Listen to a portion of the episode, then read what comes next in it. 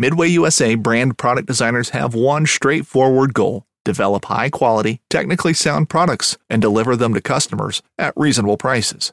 If you are immersed in the shooting sports industry and pay close attention to every single detail, you know our products are built right and stand up to everyday use. Who has shooting mats and range bag systems to hunting clothing and just about everything for the outdoors? Log on and shop 24/7 with super fast shipping. MidwayUSA.com.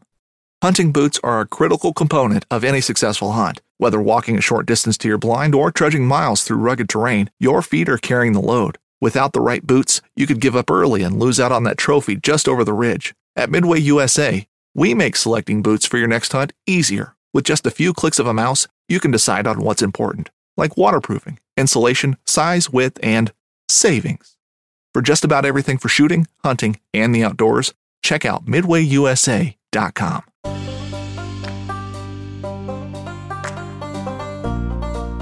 You are allowed to feel messed up and inside out. It doesn't mean you're defective. It just means you're human. David Mitchell. It's probably the most dangerous experience I've had on trail, because we had just like unrelenting freezing rain for several days in a row. And the most dangerous time I remember, we were trying to push up and over this ridge that was at 12,000 feet. We should have just camped at the bottom of that ridge. Like, it was a nice valley, but we decided to push up and over, and the sun is setting as I go over this ridge, and I'm wearing glasses at the time. So I got, LASIK last year. But I had glasses at the time, and they were freezing over with the rain. And I just, had the little headlamp, and like I can really not see, because it's that combination of having freezing rain coming down that's obscuring your vision. My glasses are frozen, and just this little headlamp is also kind of frozen over and not really dispersing light very well, and I'm losing the trail like every 5 minutes, and I know there's a cliff on my left side, so I'm like being really careful not to fall off this cliff, and then I'm just trying to find the trail. So I ended up just having my phone out for probably half an hour and just using that little dot to navigate. And it was such a dumb way to navigate, because I'm Doc, and this is the John Freakin' Muir Pod.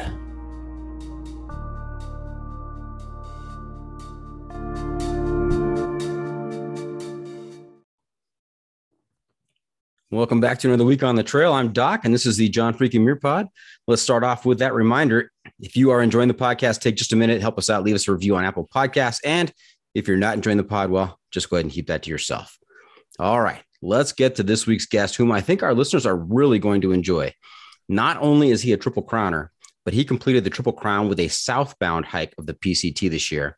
He has a fantastic YouTube account, and he's got one of the best nicknames I have ever encountered. Welcome to the John Freakin' Muir Pod, Jack Jones. Hi, happy to be here. Oh, now, where are you calling in from? So I'm coming in from Missouri, which has not been terrible this winter. It's been 60s and 70s here. Usually it's just gray and cold and nasty. So. Okay. Pretty mild winter out there. Nice. Yeah, it really has been. Yeah, it is raining right now in Southern California. So I apologize to our listeners if you can hear the rain beating against the window in the studio here, but we'll just have to put up with that. Perfect. Oh, and then one little correction. I haven't finished my Triple Crown yet. I have my California and Oregon left to do. I started southbound this year. I did Washington and then all the fires. So I got kicked off and then, did all the other stuff. So almost there. Oh, duly noted. Okay. All right. Very good. Don't want to take credit for things I haven't done yet. That's right. Don't want to be premature. That's right. All right. So with all those miles under your trail runners, have you come up with a trail name? Has a trail name been bestowed upon you? Yep. So my trail name is Quadzilla, because I have large quads, and I think I got it somewhere in the Smokies. Just somebody pointed at me and said Quadzilla, and that stuck from there. And that's kind of my hallmark, is my meme now. I wear really short shorts and I get a lot of attention from like middle-aged women with all the shorts. I've noticed that, which is kind of hilarious, but yeah, it's really fun. Very comfortable. Speaking of middle-aged women, don't tell her I said this, but Mrs. Doc said, is he Quadzilla because he has really big quads? I said, yeah, I think that's the premise. Yeah. Yeah. Very good. I mean, that's a great name. That is a fantastic name. It is kind of long, Quadzilla. That's 3 syllables. It is. Most people will like shorten it to Quadzy. I get Quadzy a lot. Quadzy. I like that. Okay. All right. Well, from here on out on the podcast, you are Quadzilla or Quadzy. All right. Hey, have you had a chance to listen to any of our episodes here on the podcast? Yeah, I've been listening to the calendar year triple with the Buzz and Woody. That's crazy that those guys did that, just their first through hikes, and went for it. Wild. Pretty amazing. And I was listening to your 2 Taps episode. I met him randomly out in Arches, and we got to talking through hiking. Okay. So I guess, we dirty hiker trash recognizes each other. So you are familiar with the format, and you know that we have a segment coming up towards the end of the episode that's called the Pro Tip Insight of the Week. I'll turn to you and I'll say, Quadzy, what bit of trail wisdom do you have to share with our listeners to make their next outdoor experience even better? So don't be surprised when we get there. Perfect. I'll be thinking about that. Okay. And feel free to drop, trail wisdom throughout the podcast, but you won't be off the hook. No matter how many tidbits you drop along the way, you will still have to provide one at the very end. Sure. Perfect. Okay. Another feature we've been doing this season is the Must Bring Gear Review, sponsored by the ultralight backpacking gear company Outdoor Vitals. And here's how it works. If you were to let a stranger pack your bag with pretty much generic gear for a multi-day hike, what is the one specific piece of gear you would insist on being packed? And if you've got a particular brand for that specific piece of gear, even better. So, Quadzy, what's your must-bring piece of gear? Well, I mean, yeah, everything you carry with you hopefully is pretty vital. But the one thing that comes to mind with me is I love my Sea to Summit pillow. And I think that it's totally worth it. I don't know. It's 3 or 4 ounces. It's not that heavy, but it's totally worth it. And it makes sleeping so much more comfortable. So I will carry that pillow with me everywhere I go. Totally agree. I tried the recommended method of just taking a stuff sack and putting some clothes in there and using that as a pillow, multi-purpose items like that, but it's just not the same. It's just not the same. And it's, it's so convenient and comfortable. So why not? And that's how your pack ends up as 50 pounds, is all these little things that weigh nothing. Right. And speaking of your pack and 50 pounds, I mean, what was your base weight on the long trails? So when I started off the Appalachian Trail, it was very heavy. I had my only previous backpacking experience to that was in the Army infantry. And so like an infantry load, you're looking at a 50 plus pound pack, plus your weapon, plus ammo, plus, it might be 80 to 100 pounds, depending on what you're doing. So I had in my head, like, oh, I can carry this weight. It's not a big deal. So I had a 65-liter Osprey. That pack weighed like 5.5 pounds by itself. And just, I think at one point I had both a tent and a hammock, because I went out there thinking I wanted a hammock, but then also I want to sleep in shelters and tent. And so, yeah, at one point I had both a tent and a hammock. So that base weight, it was somewhere north of 30 pounds in the beginning. And I never left a town under 50 pounds. And I went up Mount Washington with like a 3-pound ham, and thinking, because it was on sale at Walmart, I went there hungry. And so I was thinking, like, I've got 4 or 5 days out there. I can eat all of this. So, and I came off the mountain with 2.5 pounds of ham that I did not eat. So yeah, it was very, very heavy pack. And I had to stop like every hour, because that's what the infantry training was too. Every time you stop every hour, take a rest. And like, I had to do that because my shoulder's just killing me. And I did that whole hike that way, like walk an hour, take a rest, walk an hour. And it looks like, looking back, like, oh, I had no idea what I was doing. It's pretty ridiculous.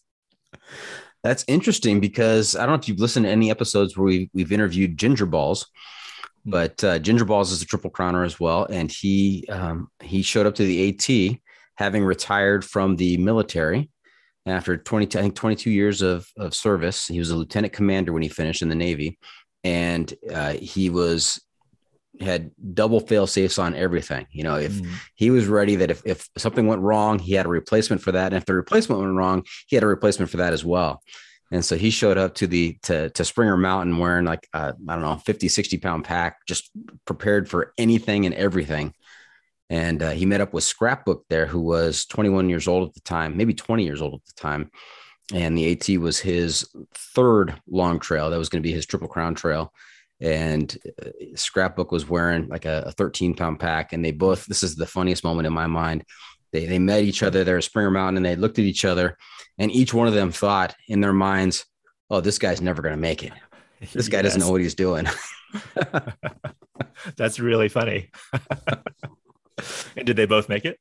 They both made it. They both made it. Scrappy became a triple crowner on that hike, and Ginger Balls was hooked on the long trail and went on to do the PCT and the CDT. Wow, cool. And he just, he just finished the Hayduke this year as well. That's high on my list. I met two people this year that they've both done the Hayduke without caches. And so I had always in my mind thought you have to cache things, but I guess if you can do 30s and push big miles and the water's good that year, and then you really don't need to do caches. Although they were saying like you have to do 12-liter water carries if you're doing that, which seems terrible, but I don't know. I think I'd rather not cache. Well, 12 liters, that's what you've learned about backpacking and what you should include in your pack. I mean, that would probably equal the same amount of weight as what you showed up with on the AT. I think so. Yeah. You would still, it wouldn't be that terrible. A 50, 60 pound pack. You just take a break every hour. You'll be fine. Yeah. Yeah, exactly.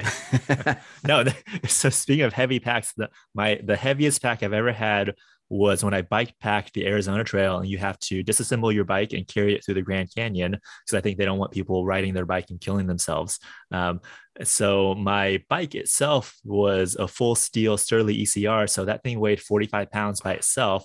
And then I had it like, I have to figure out how to strap it to my pack. So I used my old Osprey, because that's the only pack that could handle that weight.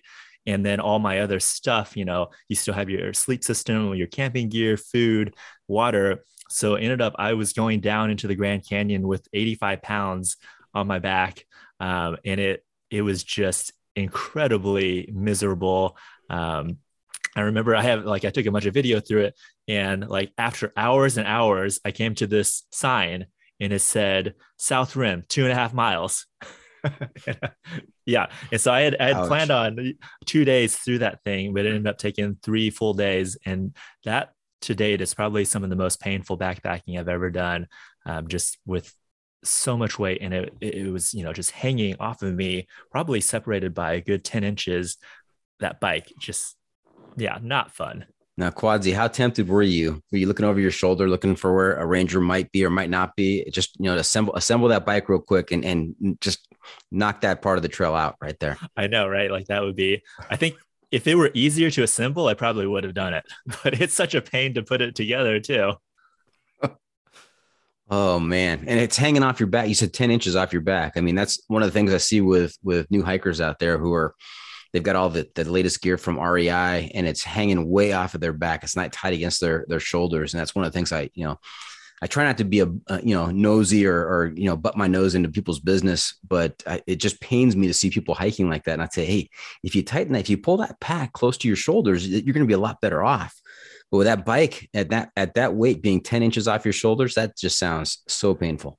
Yeah. And I don't know what the physics, because like the weight is the same, but it feels so much heavier. It was just a crushing amount of weight. I don't recommend anyone that thinks about bikepacking the Arizona Trail. It's so much better to hike it. Yeah. If any of our listeners out there are physicists, please write in and let us know what is the difference in weight and the feeling of weight between a 45 pound bike tight against your back, tight against your shoulders, or 10 inches off your shoulders. I'd be interested to hear what that, the difference there. It feels like a lot, I'm sure. It felt like 200 pounds. It was good. Hey, Quadzilla, we've got a section called Hiking Poll, where we kind of take a little cruise through some gear here. I asked you some questions to decide if you are sane or crazy. And so okay. I got 4 questions here to kind of as a jumping off point into discussions about gear. We'll start with the first one. It's an easy one, I think. Boots or trail runners? Trail runners. Okay, very good. And do you have a specific brand of trail runners that you favor? I've worn a lot of Vasque, their Constant Velocity, and then the Ultras. And I've been lucky. Every brand of trail runner I try works well for me. Mm-hmm. So it's just whatever is cheap and on sale generally. Mm-hmm. Now, did you start out hiking with trail runners, or did you make the jump from boots to trail runners at some point? I did. That was one of the research points you just come across. Like everyone says, we're trail runners on the AT. So I went with that. Okay. And never had any problems with your feet? Not really. Trying to think, this year I probably had the most problems coming out the gate. I've been so busy with what I was doing that I just hadn't run or hiked or anything. And I just kind of hopped on trail and started doing high 20s right out the gate. And I had blisters probably for most of Washington, and the really big blisters and like a ton of foot pain. And that was just from starting off too fast. But then after that, everything resolved and I didn't have any issues. And so that's kind of my philosophy is, if it's not an injury, I just hike through it and it always resolves itself so far, knock on wood. So I don't know if that's a good philosophy, but that's worked for me. It almost sounds like a pro tip, but we'll keep going. Okay. Yeah. Okay. Tent or tarp? Tent. Okay. And why is it that you prefer a tent over a tarp? I'm big on comfort out there. I carried a big Agnes Fly Creek 2-person this year, and just having all of that room, because other than walking, you're spending the most amount of time in your tent, especially when it's raining or anything else. So it's just, I like to have the room. And I've seen these other, actually, so I don't have experience with like tarp tent setups or those tarp setups. So it's just my perception. And my perception is that they take forever to set, or they're harder to set up, and, you get more wet in them. And once I'm set up, I just want to be dry and comfortable. And yes, I'll carry a little bit of extra weight for that. Yeah. I went down the rabbit hole and trying to be lighter on the trail. And so I went with a tarp, and I spent, hours on the weekend just falling down the tarp YouTube rabbit hole and watching different setups and different pitches. And they're pretty easy to set up once you get the hang of it, but you're right. I mean, in terms of comfort, tent keeps you away from the bugs and gives you a little bit of privacy. So. Yeah. The bugs are a big one too. I cannot stand, I don't understand how people sleep out when mosquitoes and whatnot are out. Like, they eat me alive. So that was all Washington for me this year. Just as soon as you're done with the day, just dive into your tent and escape the mosquitoes. Yeah. The conditions have to be just right for some good cowboy camping. Otherwise just get eaten up. Right. Okay. Sleeping bag or quilt? I guess that depends on, if it's cold, definitely sleeping bag, but I'll transition to quilts when it's warmer, just to save a little bit of weight. Okay. Okay. And here's the defining question: stove or cold soak? Stove, definitely. Okay. You fall on the sane spectrum. Yeah. Yeah. I tried cold soaking on the AT, so just to save some weight towards the end. And I'd finished it was like the end of November. And I remember one of my worst days was Thanksgiving.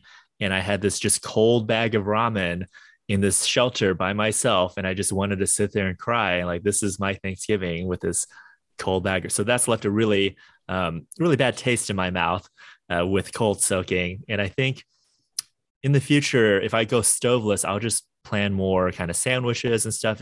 I don't see any benefit to eating cold ramen versus eating just more chips or tortillas or something like that.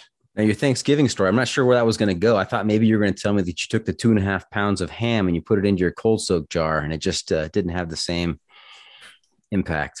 Yeah, that would have been better if I had 2.5 pounds of ham out that day. I didn't plan that well. All right. Hey, do you drill holes in your toothbrush? No, I could be considered an ultra heavy hiker. I think ultra heavy. Yeah. Like, it's as much as I try, my pack is always just so heavy. This year it was still around 20 pounds, and I'll always carry around a bunch of camera gear. So that adds a lot of weight to it. And I don't know. It's like, I can carry the weight, so then I just end up carrying stuff. And I've never gotten into that ultralight philosophy. I think I'm going to try to be better this next season, but we'll see. I think you should just embrace it. I mean, we start a whole new movement. Forget this ultralight stuff where you're not comfortable and you're in pain. I mean, you can go the other direction. Just lean into it. I'm an ultra heavy hiker. Exactly. Yeah. Start that trend. You might even want to trademark that or brand that. That'd be good. Okay. Hey, before we get too far down the trail, I want to hear about your background, where you grew up, what kinds of sports and hobbies you were involved in. I want to hear about the Army experience. I want to find out how you got involved in the thru hiking cult, because sure, it is a cult. Any organization that can convinces you to be out in the wilderness, in the dirt, and sleeping in the dirt for months on end has to be a cult. So. Yeah. So my story is a little different. I was born in China and I came over here when I was 8. And so I don't know if you get in the whole thing, but yeah, I was adopted when I was 8 over here because my father was, gave a speech in front of about 100,000 students in China during 1989 during Tiananmen Square. And they threw him in prison for that, for speaking out against the government. So my family wanted me to get out of China. And so that was how I eventually came over here at the age of 8, left every single person in the world that I knew. And then from there, I grew up in Missouri. I went to University of Missouri in Columbia and actually have an accounting degree. And that was really towards the end of that was kind of how I got onto a different path, was realizing like, I do not want to be an accountant, having worked a couple of internships and seeing just how miserable that work is. And so I got into, I started one summer, I just started doing YouTube with this video game at the time, Diablo 2. And one of my videos got really popular. And so then I started trying to figure out like what differentiates me. So I had gotten into fitness a lot and video games. So I made this YouTube channel called The Healthy Gamer. And I did that for a couple years. And so that was kind of tangentially how I moved to the path of fitness and whatnot, because it was fitness that brought me out of my video game addiction. So I had been like very heavily addicted to video games for many years, to the point where I almost failed out of college. It was a really big problem in my life. And it was getting into bodybuilding and fitness and being able to see that if I can put hard work into something, then I can achieve some pretty incredible results. And that was kind of that gave me that sense of control, probably for the first time in a long time. And because I just kind of went through a lot of periods of depression when I was essentially from the time I was 16, 17 until into my late 20s. And that it was just kind of this whole cycle every winter, a couple of months. And I was just always looking for something to make life okay. And so then that's how I got into thru hiking, is I was in one of these. Let's put a pause on it right there. Sure. Because we've just covered a lot of ground. There's a lot to unpack right there. You know, sometimes I ask questions and I'm not sure what the answers are going to be. And sometimes the answers are pretty typical and not surprising. And sometimes I'm just blown away by the answers and people's stories. And you fall into the latter category so far. I mean, what a story. Leaving your country behind at 8 years old because your father was thrown in prison for his speaking out against Tiananmen Square, and right, coming to a country where you basically knew nobody, right? You were right. Yeah. Wow. Yeah. Nobody. Wow. I mean, some of us have our toughest challenges ahead. And I think, you know, in some cases like you, I mean, you've experienced, you know, some of the toughest episodes that anybody can come across. That's just incredible. Yeah. And it's, you know, it's looking back, because I've had some really dark times in life, and I've recognized like a lot of my challenges have come directly as a result of leaving China. And then my father, he passed when I was about 13. And then that was, retrospectively, that was when I really dove into these online video games and started just playing them nonstop. And I was like, well, there's definitely a cause there. And, you know, it's like, man, sometimes I think, man, life would have been so much easier if I could have just been happy working as an accountant and lived a normal life and have a family and do the normal stuff. But depression and all this stuff always got in the way. But like, I'm really happy with who I am now. And I wouldn't have had nearly that like strength or resilience or develop those things without these challenges. So it is, I don't know where I'm going with this, but it's, yeah, that's like, it's like a blessing and a curse, you know? That's right. Everything that has happened up to this point has led you to this point. Exactly. I mean, you wouldn't be where you are right now if all that other stuff hadn't happened. So, I mean, as difficult and as challenging and as troubling as it was at the time, I mean, at least you're here right now. Absolutely. And I think that's a big part of like why I can thru hike is I built up that resilience when I was young, and that has now translated into being able to do some pretty cool things. Mm-hmm. Now, short side trip here. What you talked about video game addiction. What were your video games of choice? Oh man! So I started off Ultima Online. I don't know if you're a gamer. Right. Oh yeah, I was. You know, back when in the early days of video games, I was playing them. Yeah. Yeah. So it was Ultima Online into EverQuest into World of Warcraft. Okay. And then in like every other big game in between, but those are my big. That's what sucked me away was those MMOs. Yeah, I spent many an hour with Diablo 1 and Diablo 2. Mm. So yeah. Yeah, you know, they just released a remake of Diablo 2. I think I saw that. I can't get into it anymore. Oh, no? It doesn't have the same attraction anymore? No, it doesn't. But, that brought up a memory. So I played Ultima Online with a bunch of my mom's friends from work. And one of the guys, his in-game name was Toes. So it's kind of funny, like a trail name. But he actually was a software engineer. He was born without arms. So he could type with his feet. And he was a software engineer. He played that game with his feet. And, you know, I'd be online all the time and just be talking to him. And it really struck me. One day he said, he asked like, Jack, do you know why I like playing this game so much? And he says, because in this game, I can be someone that I'm not in real life. And like, that really struck me. It's like, wow, you know, that's probably why I play too, because in this game, I'm powerful and I have a community and I'm liked, but that's not the case in real life. And it was just really struck me. Like, that's probably why a lot of people are addicted, because in that game, they can be someone that they're not in real life. Mm-hmm.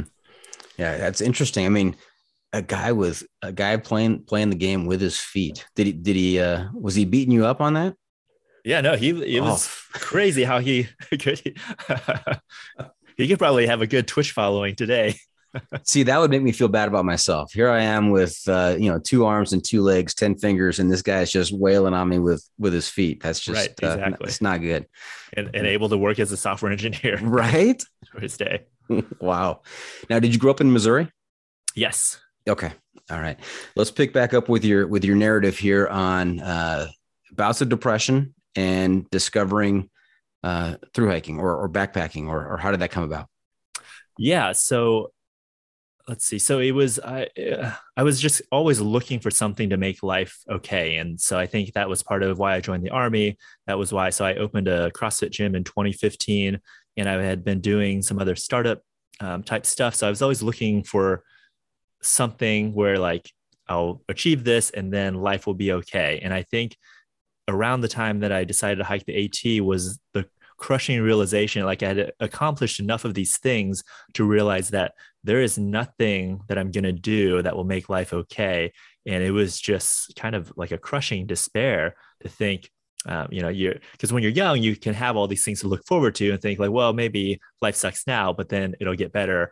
But as the years go on and you accomplish these things and like, well, I'm still really depressed. I still have just all of this darkness within that just is compounding and growing. And I think the AT for me was really kind of a Hail Mary where I, you know, it's just, yeah, just looking back, because now I'm in such a good place, but I was in so many dark places back then. And I think it was one of these, I got to try something really big and really different, or this is going to, you know, end in suicide. I'm not going to live for another 10 years. It was really the trajectory that I was on. And that's what it felt like, is like things were just getting worse and they weren't getting better. And I felt kind of out of control and I didn't know how to change. I didn't know what to do. And then, yeah, coming across like Bill Bryson's book, A Walk in the Woods, and something about it just really spoke to my heart, my soul, and just like made me really excited. And so I just kind of sold everything, gave it all up, and 45 days later, I was at Springer, I think May 8th, started hiking northbound. Okay. Now you kind of glossed over your Army experience. How old were you when you enlisted? How long were you in the Army, and where were you stationed? Yeah. So I was 21, I think. Yeah. 21 when I enlisted. So I joined the National Guard. So I just took a semester off. I was in college at the time as well. Mm-hmm. Went to basic in Fort Benning, Georgia, Sand Hill. And I really enjoyed my time in the military. My biggest complaint about the Army was there's so much bureaucratic BS. Like when we were doing infantry things, I really enjoyed that. And that was a lot of fun. But there's just too much kind of sit around and wait and do nothing in between. That kind of killed my drive.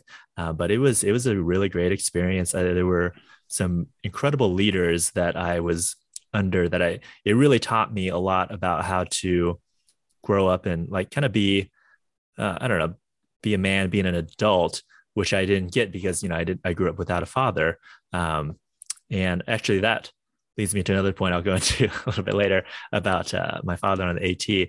But and I had joined the Army back then because I wanted to have the skills to resist a tyrannical government. Like I think my earlier influences from China really still spoke to me. Like I really appreciated just the freedom that we have here. And I really felt that like this is the precious thing, having lived in China and seen that, the tyranny firsthand, and like, this is a precious thing, and we can't take it for granted, and it can easily be taken away. And I think that's something that,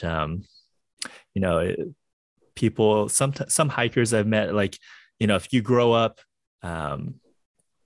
with having things and you go to a college, and it's like you're kind of insulated from some of the evils of the world. And I think sometimes if people haven't seen how bad it can be and how, just evil some people in the world can be, you don't get a sense of that. I'm just really rambling here, but you don't get a sense of how bad things can get. Mm-hmm. And I think that really stuck with me with my China experience, was that what we have here is pretty rare and precious, and it can be gone very quickly. And it requires people to be able to defend it. And that whole, I don't know, we get all about how the military is used for the military industrial complex and all of that. But I think ultimately I wanted to have the skills. I didn't want to be afraid, like I was in China and how everyone was in China. And that was kind of what really prompted me to join the Army. Mm-hmm. And any skills or traits developed in the Army that you found very useful on the trail? Yeah, I think just the one, like you just learn to go from meal to meal. That's super helpful for the trail. You learn in the Army that like nothing is as bad as people make it out to be. I went to a couple different schools, Air Assault, Combatives 2, and you hear all these horror stories about how it's going to be so tough and whatever. And I just came away from every one of those experiences, this wasn't nearly as bad as people were making it out to be. And I think that's the same with the trail. You can read all this stuff online on Gut Hooks, and when you get there, it's almost universally like, oh, this wasn't that bad. And the bad things are the things that you never think about, that never crossed your mind. That's right. Yeah. Yeah. There's a lot of fear mongering out there. I know that folks on the PCT heading northbound spend the first 700 miles talking about how bad the Sierras are going to be. Mm. And I have found, I haven't done a long trail, but I have found in my working life and in my personal life that usually the worrying about something is far worse than the actual something in most cases. Yeah. Yes. Yeah. Yeah. It's a lot of mental energy just wasted, worrying about, what's going to happen, what could happen. This is not going to be a fun phone call or a fun, confrontation. And generally it's not nearly as bad as you thought it was going to be. Absolutely. Yeah. And that's kind of the same with Army and through hiking, because both of those things, you're forced to do a lot of things that you just would otherwise not do or not want to do. And repeating those experiences over and over again, you realize, well, none of it is really that bad. Like, I don't want to wake up at 4 a.m, but once you do, it's not that bad. I don't want to lay in the wet grass, for 6 hours pulling guard. but it's not that bad. And the same with through hiking. Like, you don't want to go through storms. You don't want to be cold. You don't want to be hungry, but you go through it and it's not that bad. And so I think that, yeah, was another thing I gained from that experience. Just like, well, I don't know, like, because I was very anxious and shy and had a lot of worries and fears. Like, joining the Army was the scariest thing. And that was during the 2009, where we had just had the surge in Iraq, and I fully expected we were an infantry unit. Like, we'd be shipped over to Iraq and Afghanistan within my contract time. Thankfully we weren't, but like, those were the things that were on my mind. Like, we're going to go through this, extreme training, and then we're going to go overseas and be in combat, and to face those fears and to come out the other side, I think really helped me grow as a person. That's awesome. Tell us a little bit about your adoptive family. You came over at age 8. Said you didn't have a father figure.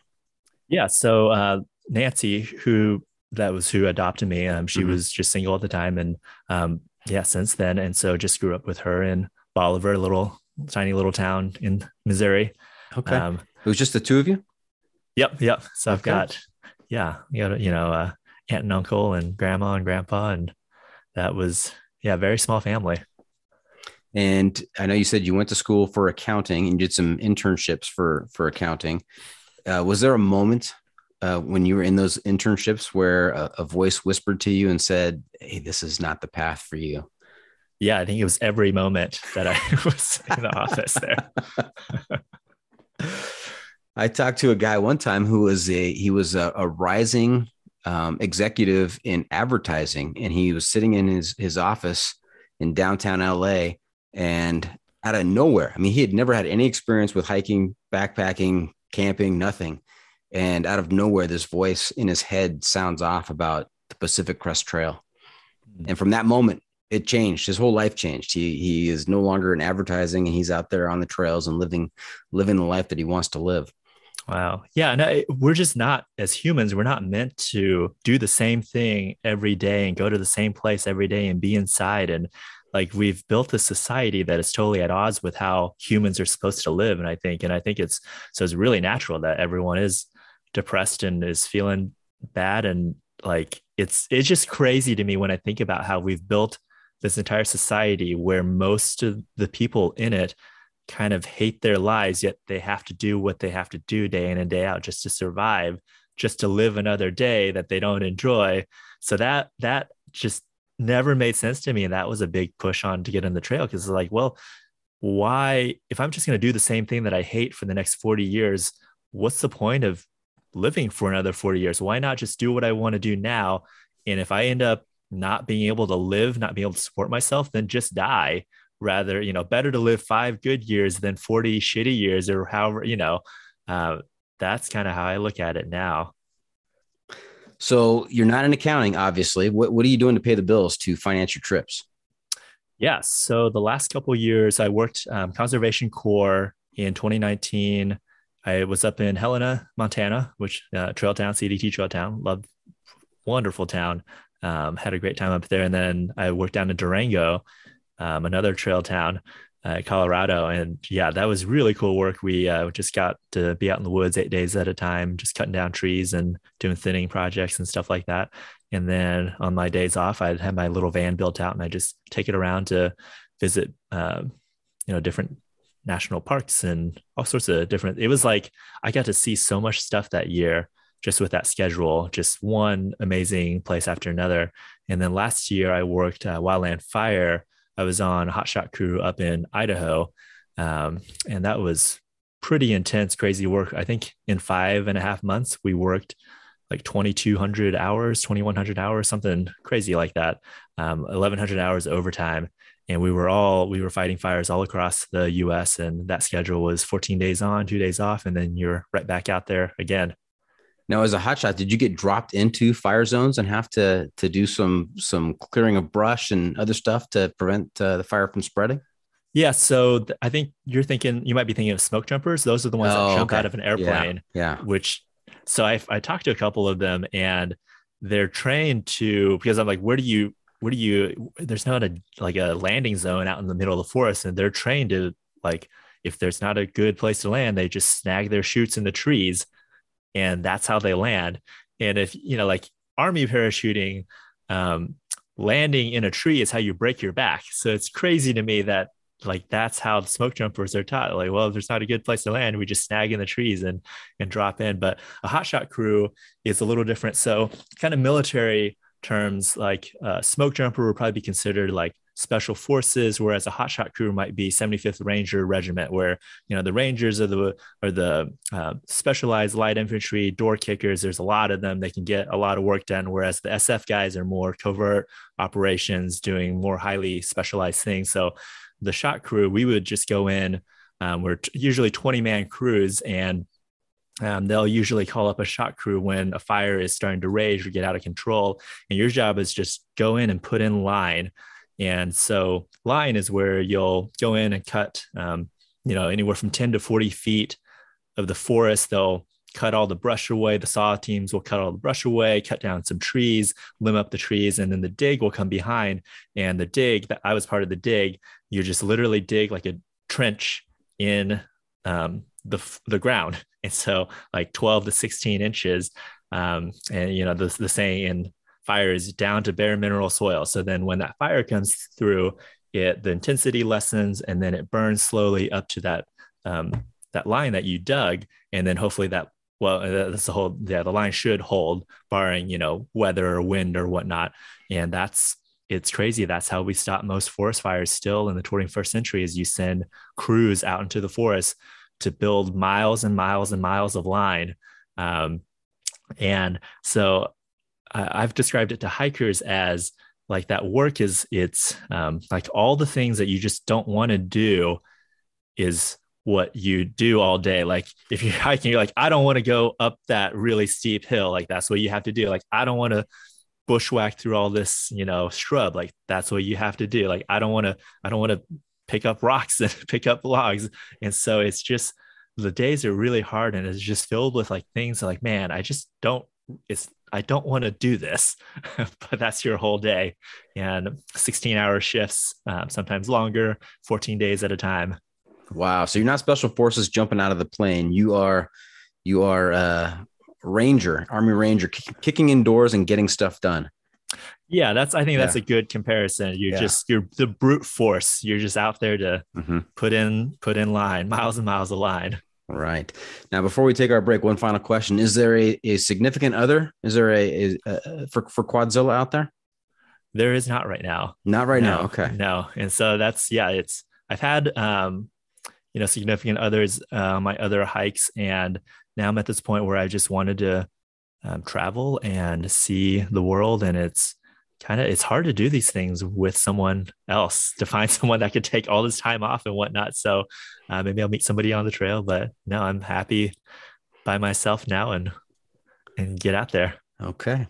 We're going to take a quick break. When we come back, we're going to hear some nitty gritty details from the trail, from his almost finished Triple Crown, and then what he's got planned coming up. Stay tuned for that. We'll be right back.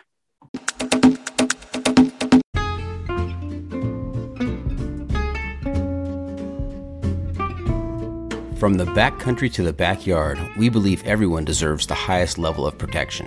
Since 1984, Sawyer Products offers the best, most technologically advanced solutions for protection against sun, bugs, and water, using time-released liposome technology, topical insect repellents, and new standards in water filtration. And with every Sawyer product you buy, you are helping to provide clean water through 140 charities in 80 countries with their long-lasting water filters. Every Sawyer product you buy is an investment in our common humanity. Choose Sawyer and keep the adventure going, knowing that their products have been tested and chosen by those who count on serious protection on the trail all day long.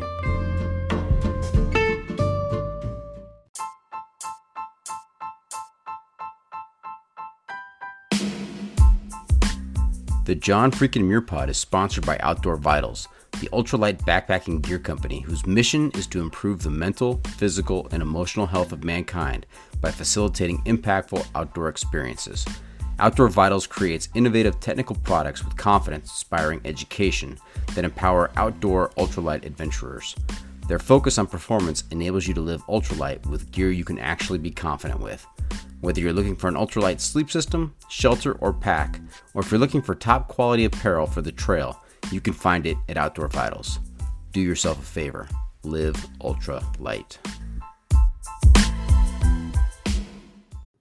Want to make a podcast? Spotify's got a platform that lets you make one super easily, then distribute it everywhere, and even earn money, all in one place for free. It's called Spotify for Podcasters, and here's how it works. Spotify for Podcasters lets you record and edit podcasts right from your phone or computer. So no matter what your setup is like, you can start creating today. Then you can distribute your podcast to Spotify and everywhere else podcasts are heard.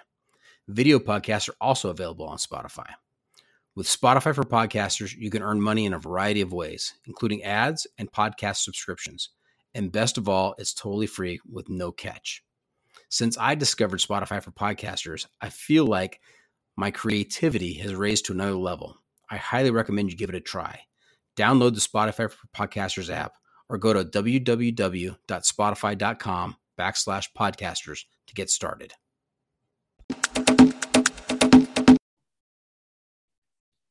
And welcome back. We are in the middle of our episode here with Quadzilla. Heard about his background, his very unusual and unique background, and some of the things he's had to overcome. And now we want to talk about his hiking resume. Let's talk about your time out on the trail. I know you started off in 2016 on the AT. You showed up with a heavy pack and you hiked an hour at a time for 2,200 miles. How long did that take you? I was on trail for a long time. I think it was over 6 months because I started in May and I finished at the end of November. And I think it was 205 days actually is what it came out to be. Yeah. That's a fair amount of time. It was a good, yeah. And so I flipped in the middle. So I went up to Maine and I was in Maine in August and it was just the perfect time to be up in Maine and just have, there's like a lake every 8 or 10 miles in Maine. And I stopped at every single one of them. If it didn't matter if it was the 4 miles that day, I'd do those 4 miles. I set up my camp. I'd go float out on there with my little sleeping mat and just hang out. And that was super worth it. But then I had to finish in the winter, which the last 600-700 miles of AT were just pretty miserable for me. It was cold and it was getting dark at 5 o'clock every day. The leaves are off the trees. Nobody else was on the trail. But the nice thing is you have the shelters all to yourself. So you just have the shelters and just stand at the edge and go pee without having to put my shoes on. Nice. The silver lining right there. Exactly. Yeah. But that was some, I was in a lot of pain then. So apparently I had stress fractures in both of my feet for about the last 600-700 miles.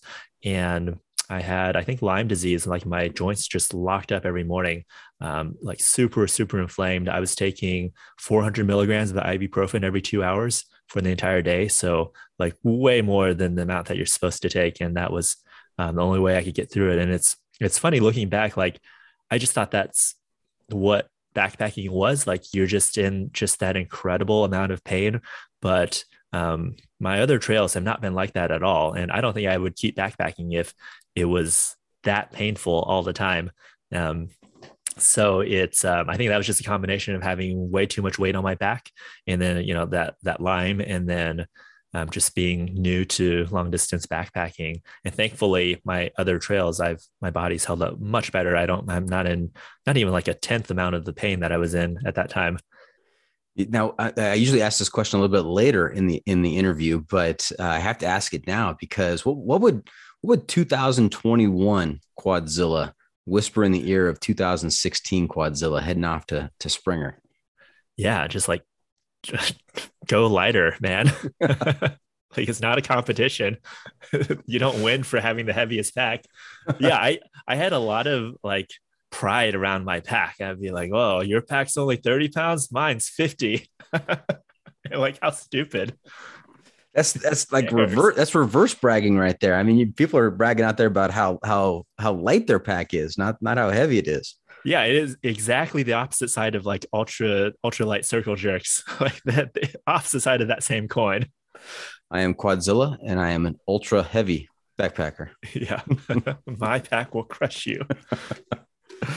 All right. Hey, what were some of your favorite moments out there on the AT? I know it sounded painful at times, but there had to be moments of just pure joy out there.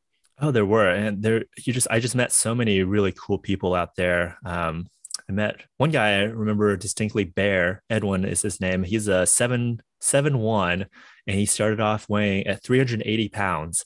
And he said the approach trail took him like 2 or 3 days, and he had to, he was just going tree to tree. He would walk to the next tree, take a break, walk to the next tree. And I met him somewhere. I met him before I flipped, and then after I flipped as well. And he was just really impressed me with his kind of perseverance. And he ended up finishing the trail, I think, after 8-ish months. And he had lost well over 100 pounds. I think maybe closer to 140. Wow. Yeah. He was a cool dude, and just so many cool people like that. And that was my first exposure to kind of, weird people living lifestyles that were outside of the box, because before then I was just an accountant and living my regular life. And so it was really cool to meet all these different people and to open my horizons and be like, wow, I don't have to live a traditional life if I don't want to. Just so many interesting people. One other memory that popped up. So I was hiking in the Grayson Highlands in Virginia? And it was like a really beautiful day. They have all these wild ponies there, and it was like a mystical day. There was fog rolling in. And as I hiked through that day, towards the end of the day, I just had this memory pop up like spontaneously. And it was when I was leaving China, and my dad had sat me on his knee, and he asked me to forgive him for all the times he was mad. Like, he wasn't abusive or anything, but dads yell at their kids. He asked me to forgive him for that and told me that he loved me. And that was a memory that I just didn't have. It was like a suppressed memory, or that memory just spontaneously came up, and I remembered it. And then it was this cascading of realizations of thinking like, wow, that was a big part of why I joined the Army, was because I was looking for father figures for approval. And that was a big part of why I've done a lot of these things. It was like this need to get approval from male adult figures, because I didn't have that. And then there was like this peace and saying like, well, you don't need that anymore. Like, it's okay. Like, you don't need to go through your whole life searching for approval from people. And that was just spontaneous and like amazing in the Grayson Highlands there on the AT. And I think that realization, it really helped me to make better decisions going forward, not having that need for approval from all of, Wow. That is a magical moment. I mean, just the location and what happened to you there, that spontaneous memory. What do you think caused that? I don't know. I wonder if it's something about hiking it.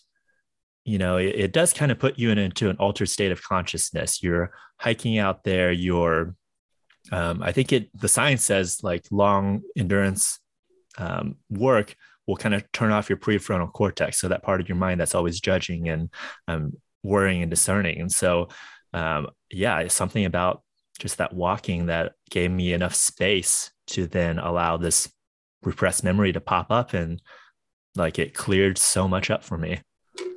Right. That's fantastic. Now, it took you close to 6 months, 8 months. 6 months. Yeah. 6 months, 6 months, 8 months, yeah. 8 months, 8 months was Bear. Right. Took you 6 months, and it sounded like you were in a considerable amount of pain for some of that. Why continue the long trails? If it was that painful and it took that long, I know a lot of people would say, you know what, maybe this isn't for me. Maybe I should, submit that job application back to that accounting firm. Yeah. And I think our bodies do a great job of forgetting pain as soon as it's over. Yep. That's probably a blessing, like, or else we would never do any of this stuff ever again. I tried to. So when I got home from the AT, I went back to Missouri. I had a long-term relationship at the time. And so I went back, I got another accounting job at this place that I used to work at before. And I tried to work in it. Everything just felt kind of dead and lifeless. And it was like every day, this screaming thing in my head saying, this isn't where you're supposed to be. And what excited me was the thought of doing another hike, doing another trail, doing some adventure. Yeah, there's some part of me that just I either don't work well in this normal life, or I need kind of this extreme, I don't know, some extreme goal. And I don't know what it is, but yeah, it was, I tried and it just didn't work. And finally I just kind of had to throw my hands up and say, well, let's go do another one, because that's the only thing that seems exciting and worth doing. Now, Quadzi, there's a movie in this somewhere. I just see this movie playing out before me as you're telling me these stories and your experiences. And my advice to the director would be, for those scenes that you're in the accounting office, those are in black and white. Those are black and white scenes. And when you step foot on the trail, it is vibrant Technicolor. Everything, it's just all the colors popping out.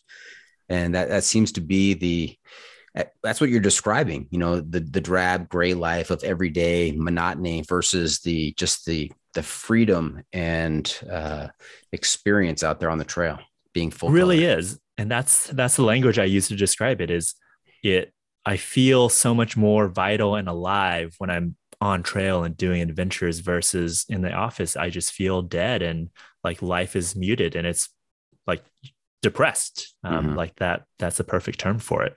Yeah. Now, did your accounting background factor into any of the prepping that you did? I mean, are you a spreadsheet guy that meticulously plans out every detail of the hike as much as you can, or do you more freewheel it? Yeah, no, I made a spreadsheet for the CDT, but that's the only time I've made a spreadsheet. And generally, I don't plan past, I just plan to the next town stop. Like when I hopped on the AT, like I had no idea really about any of it. I just knew I needed 5 days of food to get to Hiwassee. And that's generally like, that's how I'm going to plan next year as well. Just go to the next town. And no, I'm definitely much more impulsive than a planner. And there's a lot of benefit to that, because there's so many spontaneous things on trail where if you had to try to stick to some plan, you'd miss out on a lot of it. Yeah. And I think that it's frustrating for those type A personalities who want to plan every minute, because that's impossible on the trail. It's like Mike Tyson said, and my regular listeners get tired of hearing me say this, but everybody has a game plan until you get punched in the mouth. And then it goes out the window. You gotta be spontaneous. Right. Absolutely. Yeah. Yep. I think that's a great trait to have on the trail, and probably a trait that gets developed, because you kind of learn that like humans are so infinitely adaptable, and like you can just, whatever arises, you can figure it out. Right.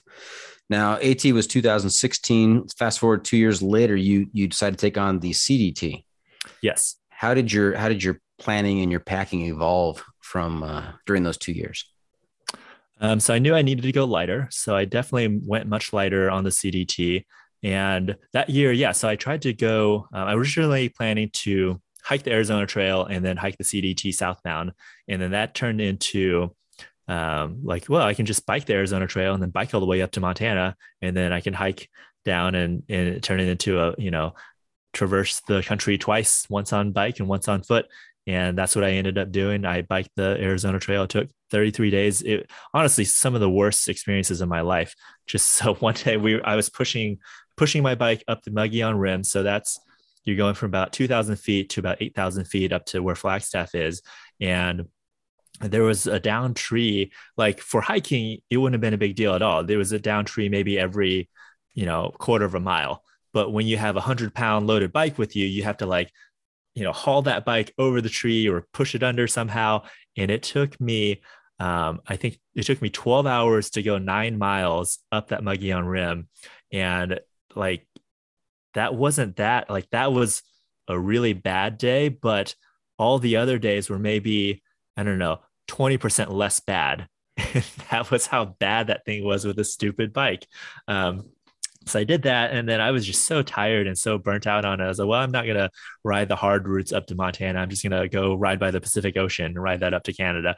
And so I just rode Highway 1, just this nice, smooth, flat highway of the Pacific Ocean up to Canada, and then hopped over to the CDT from there.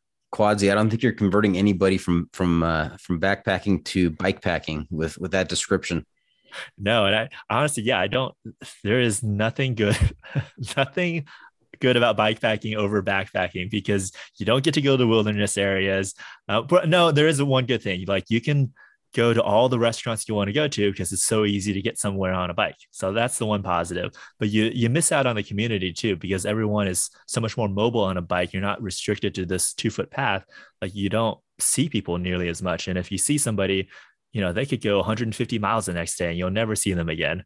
I'm up backpacking for myself. So I don't even own a bike now anymore. Well, after that experience and after your Grand Canyon experience, I can't imagine why not. Right. Yeah. Yeah. No, backpacking is the way to go. Yeah. So then I hopped up there in Glacier and started heading south. Yeah. And there are a lot of alternate routes with the CDT. I think the longest path would be 3,100 miles. What was your path? Do you remember how long it was and how long it took you? Yeah. So it probably ended up being 2,600 miles for me. So we took the Big Sky cutoff because I started fairly late. I don't know. I tend to start trails really late. So I started in July, and you really need to make time because you're trying to get through the San Juans by the end of September. And so the Big Sky cutoff cuts off like 200 miles. And it's a really pretty cutoff. It goes from like Butte to Big Sky, Montana.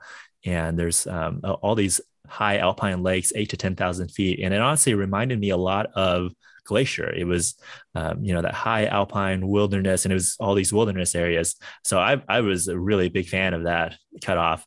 We also took the Teton route, which is an alternate, and went up the Teton Crest Trail. And the Tetons are just like a completely different world, different experience out there. I've never been to Switzerland, but that's what I would imagine the Swiss Alps would look like. It's just gorgeous. And that's kind of my memory of the whole CDT, just so many gorgeous wilderness experiences.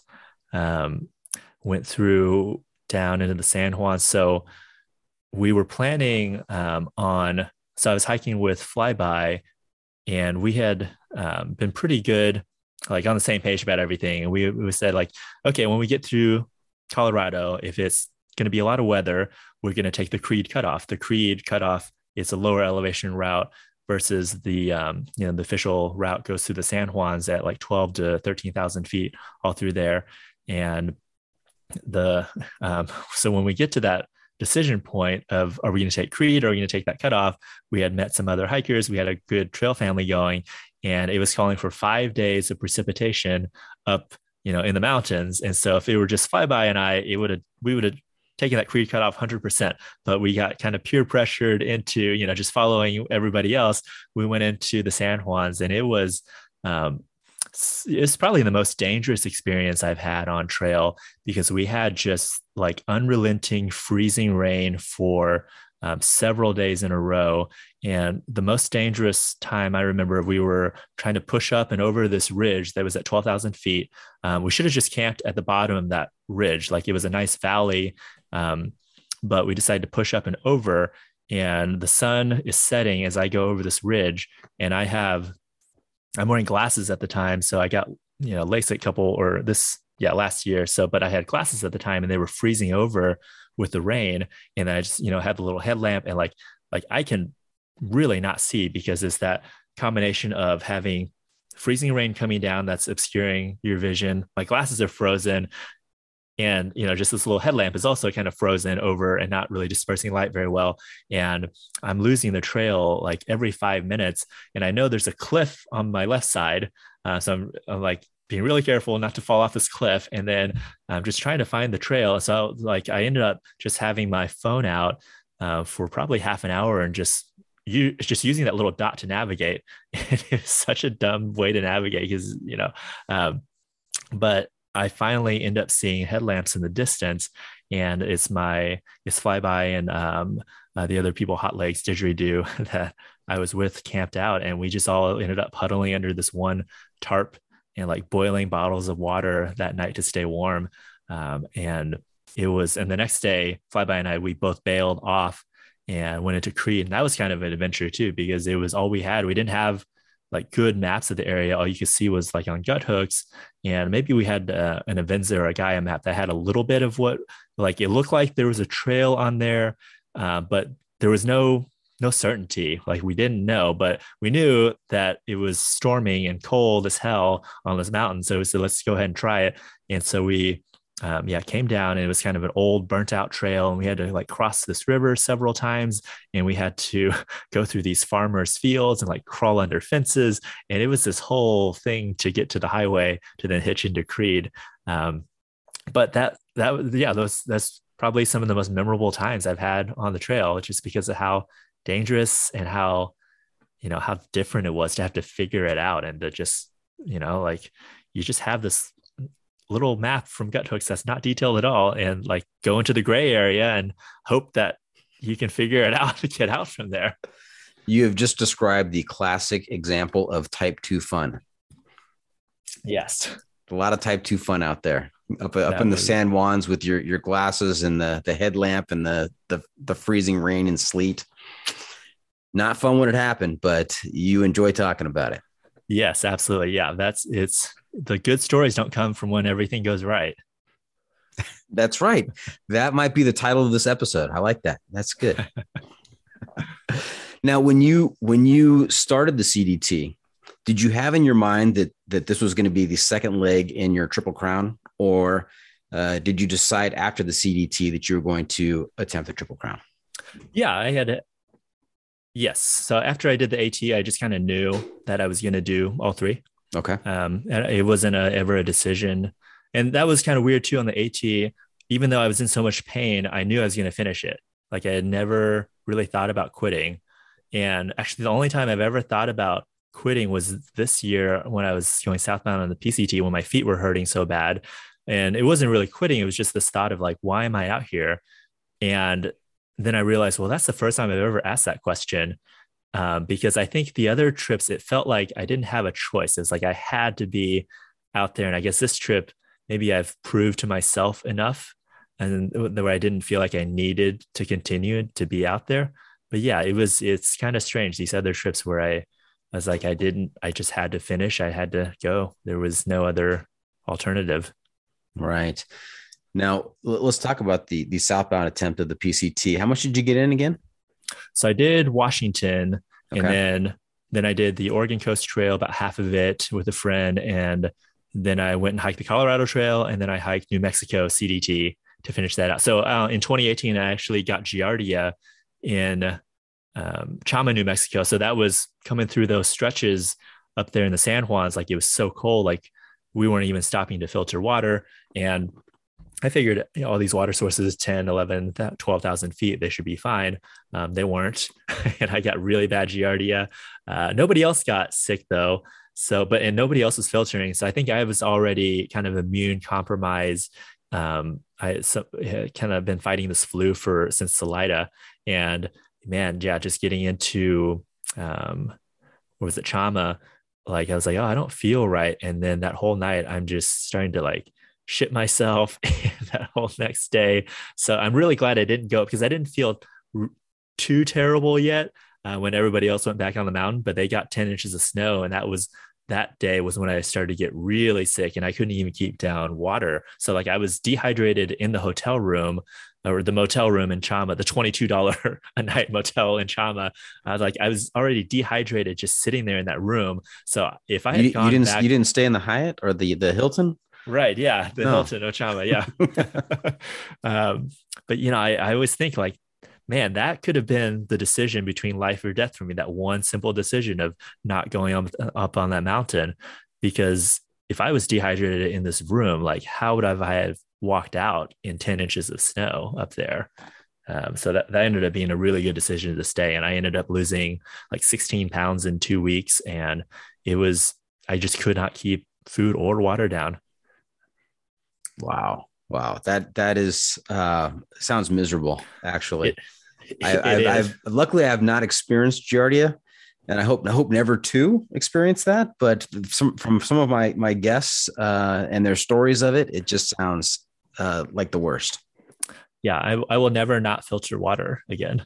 There's a hard learned lesson there. You filtering your tap water at home?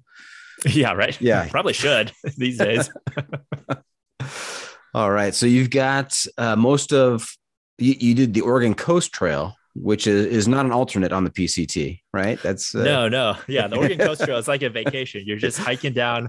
Half of it is like Highway 1. The other half, you're walking on a beach. It's really cool. You get to see all these wild, there's just so much life. All these crabs that are scuttling around. And I like the little, I think they're called plovers. They're just these little birds, and they run super fast, and you see their little legs just like running, and then they get kind of confused. So they're trying to run away from you and the waves at the same time, and then also eat. And so they just run, and they peck at the ground, and then they like jump over the waves and they run some more. I don't know. It was really cool to see we saw some seals. Sounds like those sound like thru hikers, and that they're burning more calories than they're taking in. Right. Yeah. Right. Yeah. But yeah, it was cool. And you hit a town like twice a day. So you should have town. I don't think we really carried food or water. You just didn't need to, or like filter water. You just carry water from town to town, and you eat food when you get to town. And it's kind of like glamping like right there. Yeah. Yeah. No, it really was. Yeah. Yeah. So you've got all of Oregon to do, and you've got all of California to do. Mm-hmm. That's okay. Right. All right. And we're going to talk about your plans for that. But before we get to that, I want to talk to you a little bit about a phenomenon known as post-trail depression. And I've talked to other hikers out there and asked them how it hits them. It kind of hits people different ways. Some people doesn't impact a whole lot. Others just go into full-blown depression after coming off the trail, after leaving that behind and then trying to enter the regular world again. And I'm interested to hear, with your background and your bouts with depression growing up, I mean, how did this impact you? What kind of effect did it have? Yeah, it hits me really hard. And I think because I have, a history of depression, and it was probably a period of 10 years where I had a major depressive episode every winter for, 2 to 3 months, where I'm just like not functioning at all.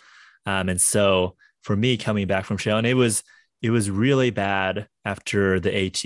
Like it might've been 6 months before I felt any semblance of being alive again after the AT in 2017. And it was progressively it's gotten less bad for me, but yeah, I wanted to touch on this topic because I think people have this idea, and I had this idea that, if I can do this really great thing and go hike the AT, then life will be okay. And then all my problems will be taken care of. And it's not that way. It's like you have all your same problems that you had before, but you have a little more tools in your toolbox. And I think, I've been really kind of diving into it after this latest hike. And I think there's so many different factors that just all hit at once. Like one, you're losing your community, which is so important for, happiness. And it's, if you're, like me, like where I tend to kind of isolate and I didn't have a strong community back home, well, then you're leaving all your trail friends and family. And then you're coming back home to, like, I just sit in my house all day by myself and do nothing. And that makes it really hard, losing that community. There's the physical aspect. I think your hormones are just, you're really crashing your testosterone balances. You get a huge hit of dopamine after you finish the trail, but then you have that corresponding crash along with it. And then your physical body is just wrecked. So it just needs rest. So I think for me, it's like the perfect wave where it just, knocks me into all of these really bad habits from when I was younger to where immediately I start to just wake up later. And then that makes me feel unproductive, and that makes me feel bad. And then I don't want to be out because like my brain doesn't feel like it's even working correctly. But thankfully I attended a meditation retreat after the AT. And then since then I've gone to about one every year, and kind of using those practices and dealing with, learning how to deal with these emotions that come up and suffering and pain and all that, and how to work with it has kind of really changed my relationship to depression. And so like this year after the trail, I definitely was depressed again, but it didn't have the same kind of viciousness or the same level of suffering to it. It was more like I knew I was tired and I knew this is what I'm going through, but I also know it's not going to last forever. And I know if I just do these certain things and like kind of give myself grace for it, that it will pass. And I've been home for about a month now, and like, I feel really good now. And I really feel like myself again. And that's probably one of the quickest turnaround times for me of getting off trail, getting depressed, and then coming back. And I really attribute that a lot to just kind of these things that I've learned, which is like through the meditation, is to be able to sit with the suffering and the pain that's arising, and just knowing like, yeah, the first couple of weeks are just going to suck, and that's okay. And just allowing myself to sleep, and like, I just need to sleep and for 12 hours, and that's okay. And then, you know, as I get a little more energy, I start to like, this week I was able to go out and run not far. I ran like 2 miles every day, but I went out and I ran, and I felt so much better after that. And then I've been able to clean up my diet, and that's helped tremendously. So it's like, so I think that's kind of what I would say is like it.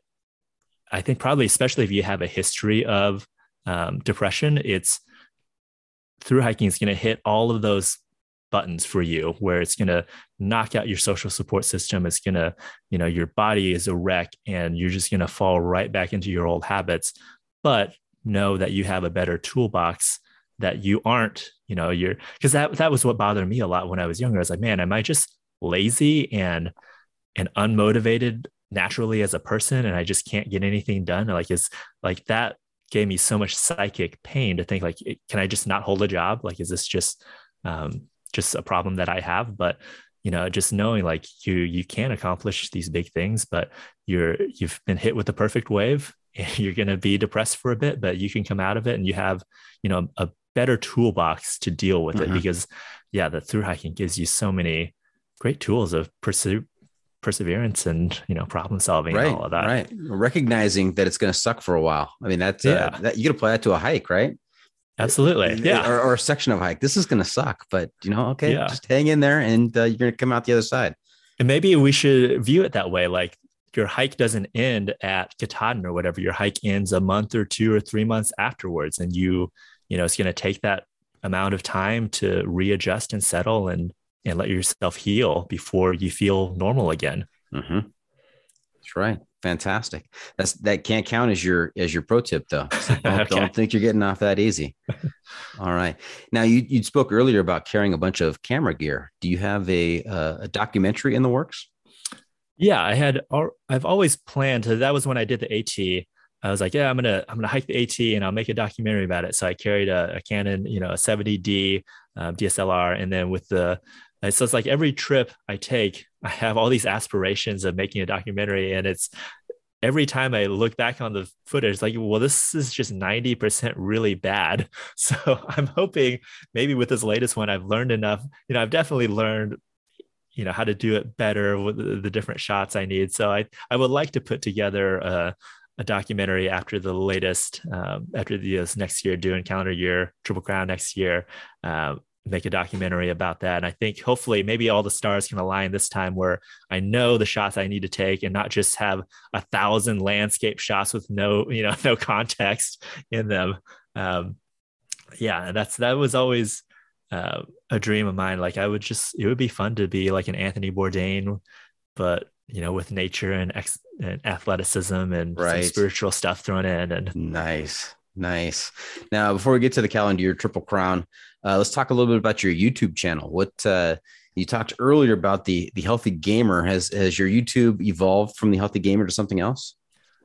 Yeah, so I haven't done much with it lately, but they started off doing where I was just making work like video or playing video games, and then incorporating some fitness elements into it.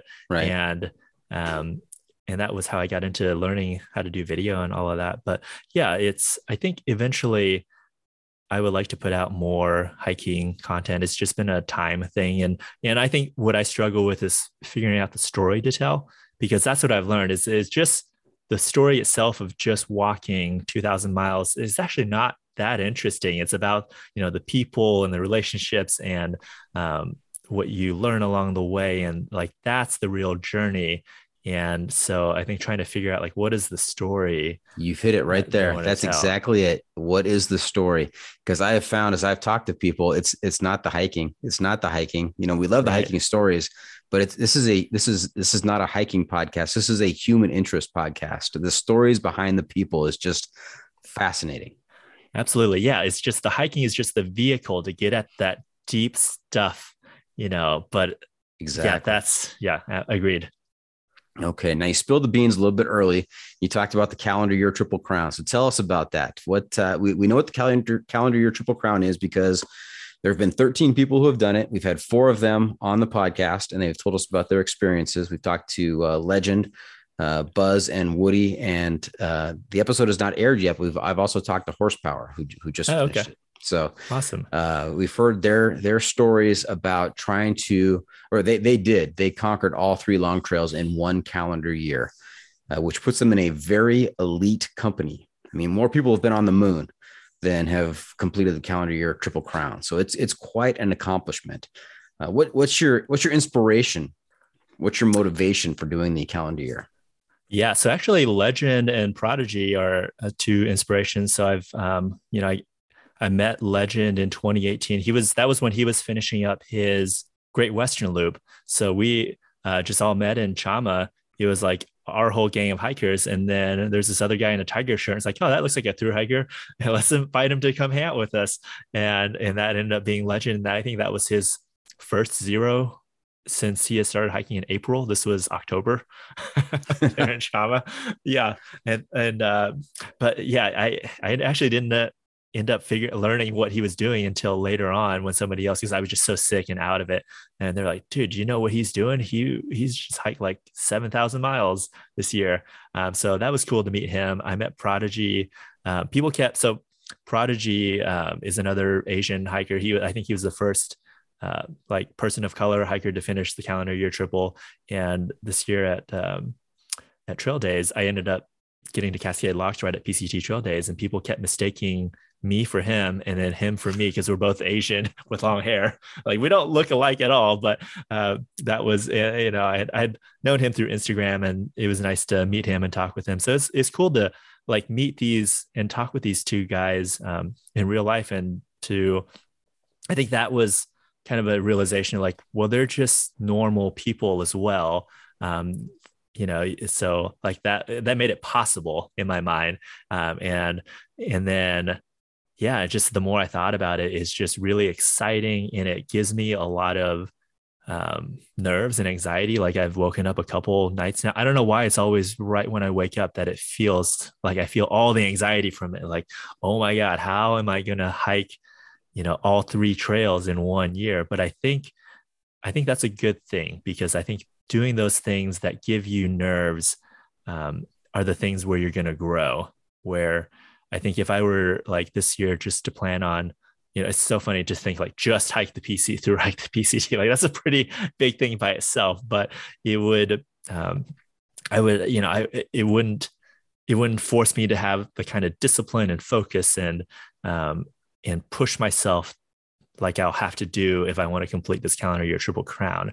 And I think that's what really draws me to it, because I feel like there's still something left to discover within myself. And that's this path of just doing, like really pushing the envelope and to be able to do this crazy, calendar year triple. I think that would be really cool. And it's going to give an opportunity to, I'm going to use it to raise awareness for these 2 organizations, Veterans in Fire and Grassroots Wildland Firefighters. Because for my work on the shot crew last year, like I really saw like how hard that work is, how dangerous it is. And like these guys, all the seasonal employees, they're getting about $15 an hour to risk their lives. And like, we got to do better than that for people who are out there saving the public lands. Really, that's the only line of defense from all these lands getting burned down, and it's just getting worse. Those are 2 great causes. Tell us about the logistics for your calendar year. What, where are you going to start? Are you going to go northbound, southbound, and then take us through what the plan is? Yeah. So I'm going to start hopefully around the beginning of February on the AT in Georgia. and then just take that north as far as weather will allow. So, you know, it'll probably be somewhere around Harper's Ferry or maybe Pennsylvania, I would imagine. Probably won't be able to get into Vermont with the snow. So just take that and then hop over to the CDT, do New Mexico, and then hop over to the PCT. So this would probably be around, you know, middle of May when I hop on the PCT and just take that north, hopefully do that in under 90 days, hop back over to the CDT, do that southbound. So, you know, probably another 70 days to do that back to New Mexico, and then hop over to the AT and then do that, you know, south until it's wherever I ended up. Okay. Now you say start the PCT in May. How long does it take you to get from the Mexican border to the Sierras? So that's 700 miles. Yeah. So, you know, I'm probably mileage wise, I'll be looking at like 30 will probably be kind of what I shoot for. And then if the terrain is nice, like New Mexico, whatever, bump that up to 35, 40, or if it's, you know, a lot of elevation gain and loss like Washington or Colorado or Montana, that'll probably be look at more 25, 28 miles a day and just kind of play that out. So this, with those 700 desert miles, that'll probably be, I would imagine, hopefully 20, 25 days. Okay. Something like that. So if you start in May, that means you're going to hit the Sierras in June, right? Beginning of June. And there's been 200 feet of snow in the Sierras. Right. Yeah. Yeah, I don't know. Well, I think it'll just really depend. If it's a bunch of snow, I'll probably flip up to Oregon border and then take that south. That's what I was gonna ask. Yeah. So I'm definitely not opposed to doing as many weird little flips as I can, just to try and keep the mileage up and not get bogged down in weather. And yeah, hearing the stories of people in those high snow years in the Sierras is really pretty scary. Like, we're talking about fear mongering, but some of those is like legitimate fear. Like, you shouldn't be there. Yes. Now I'm curious, I don't know the answer to this. Has anybody done the calendar year Triple Crown with the full trail, you know, sequentially? They do the AT, the full trail, the AT, do the full trail of the CDT, and then the full trail of the PCT or any variation thereof. I think didn't Legend do that, because he did the full AT from like February to April, which is crazy, but I think he did. Okay. Yeah. I'll have to ask him next time he's on, because yeah. The people that I've recently spoken to have had to do exactly what you're saying. They've encountered, you know, just impassable conditions and had to flip flop one way or the other, or take another portion of another trail. Yeah. And I think that's like that. You know, if you're talking about the sane versus insane backpackers, like the sane way to do it is to bounce around to where there's good weather and not try to fight through snow. Mm-hmm. But I don't know that I would classify Legend as a sane person. I was just going to say, you're calling Legend insane, which, you know, he would probably agree with that. Yeah. Yeah. Okay. Yeah. So I'm hoping that's my plan. Like I have no desire to hike in a bunch of bad weather. I want to hit the good weather and go fast. That's the plan. Well, we wish you the best of luck, and I want to get a commitment from you right now that you come back on the podcast and tell us about your experience. Yeah, heck yeah. That sounds fun. Okay, fantastic. Hey, Quadzilla, you know where we are? Are we at the pro tip? Oh, I didn't surprise you. You knew. You're a regular listener. That's right. We are at that time of the episode where I ask you for your pro tip insight of the week. What bit of wisdom, trail wisdom, can you share with our listeners to make their next outdoor experience even better? So the coolest thing, or I don't know, one of the most useful things I learned this year on the CDT, it was either from Guy or 50 Cal, but like their technique to blowing up their air mattress. So it's much faster to do short, fast breath. So you're just like, so if you do that, your mattress blows up much faster. And that was like a huge life hack for me, because I feel like through hiking, you're just spending your whole time just blowing up that stupid sleeping mat at the end of the day. And I imagine if you do it that way at altitude, you probably get a pretty good buzz. Doing that too. So you should probably sit down when you're doing that. That's two pro tips in one right there. Very good. Yeah. All right. So there you have it. That's it. This episode is just about in the books. Hope our listeners enjoyed our time with Quadzilla. I want to thank him for joining us this week. Quadzy, how can our listeners keep up with you on social media, and where can they find updates on your latest adventures? Yeah, the best place would be Instagram or TikTok. Probably Instagram be better. And that's Quadzilla Hikes, all one word, just Quadzilla Hikes. And I'll be posting up lots of stuff from Calendar Year Triple next year. Okay. And you're on TikTok. Yeah, I just started it. And that was, listening to like Tick and Talk and how they did on the CDT. I was like, this is probably something that we should get on and see what happens. Yeah, you could blow up. I mean, they've got like 1.6 million listeners now, or followers. It's so crazy. Yeah. Wow. Yeah. And that might be a easier way to get video out, because I always try, like every trail, I'll do a month of getting videos out, and then it just becomes too overwhelming and I stop. You know, I can understand that. Remember to check out the pod on social media as well. We are on Facebook, YouTube, Instagram, Twitter, and TikTok. And if you have comments or clips and you want to share, you can send it to me at johnfreakinmuir@gmail.com. Quadzi, I'm also looking to you to share a recommendation for a book, a movie, documentary, some kind of adventure media to keep our listeners connected to the trail. Call this our adventure media recommendation. What do you have for us? Ooh, what comes to mind? Yeah, The Indifferent Stars Above. So that's a book about the Donner Party. So as we're talking about that record snow year in the Sierras, it's a really, really good book all about the Donner Party. And it's listening to that will make all your tribulations on trail seem like absolutely nothing. Wow. The Donner Party. That's another highlight there. Yeah. Yeah. It's so wild.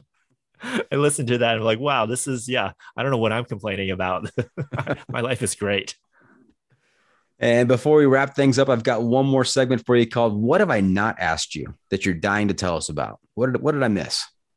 Oh, man.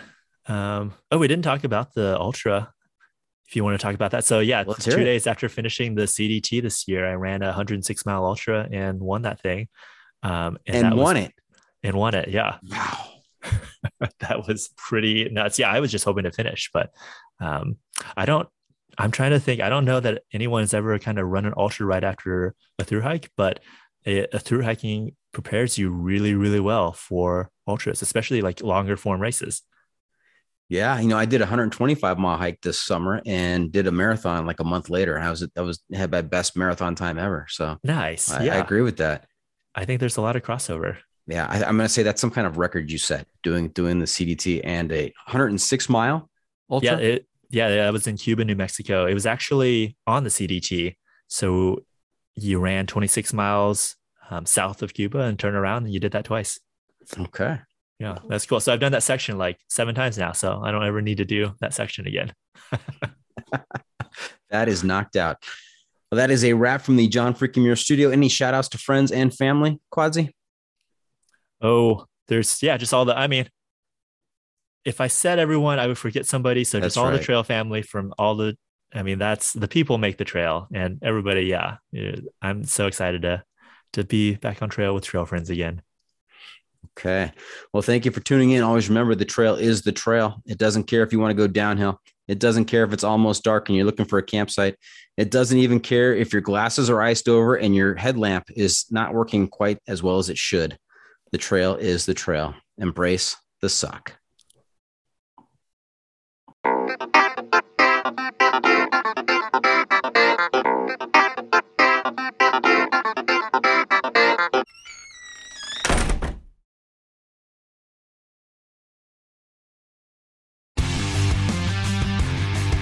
Don't miss Mondays with Into the Blue, brought to you by Academy Sports and Outdoors. Every Monday night from 7 to 10 p.m. Eastern on Waypoint TV, the destination for outdoor entertainment.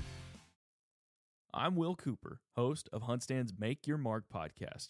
For even more content, be sure to watch the original films from HuntStand Presents on the Waypoint TV channel every Tuesday at 10 p.m. Eastern. Visit waypointtv.com to learn more.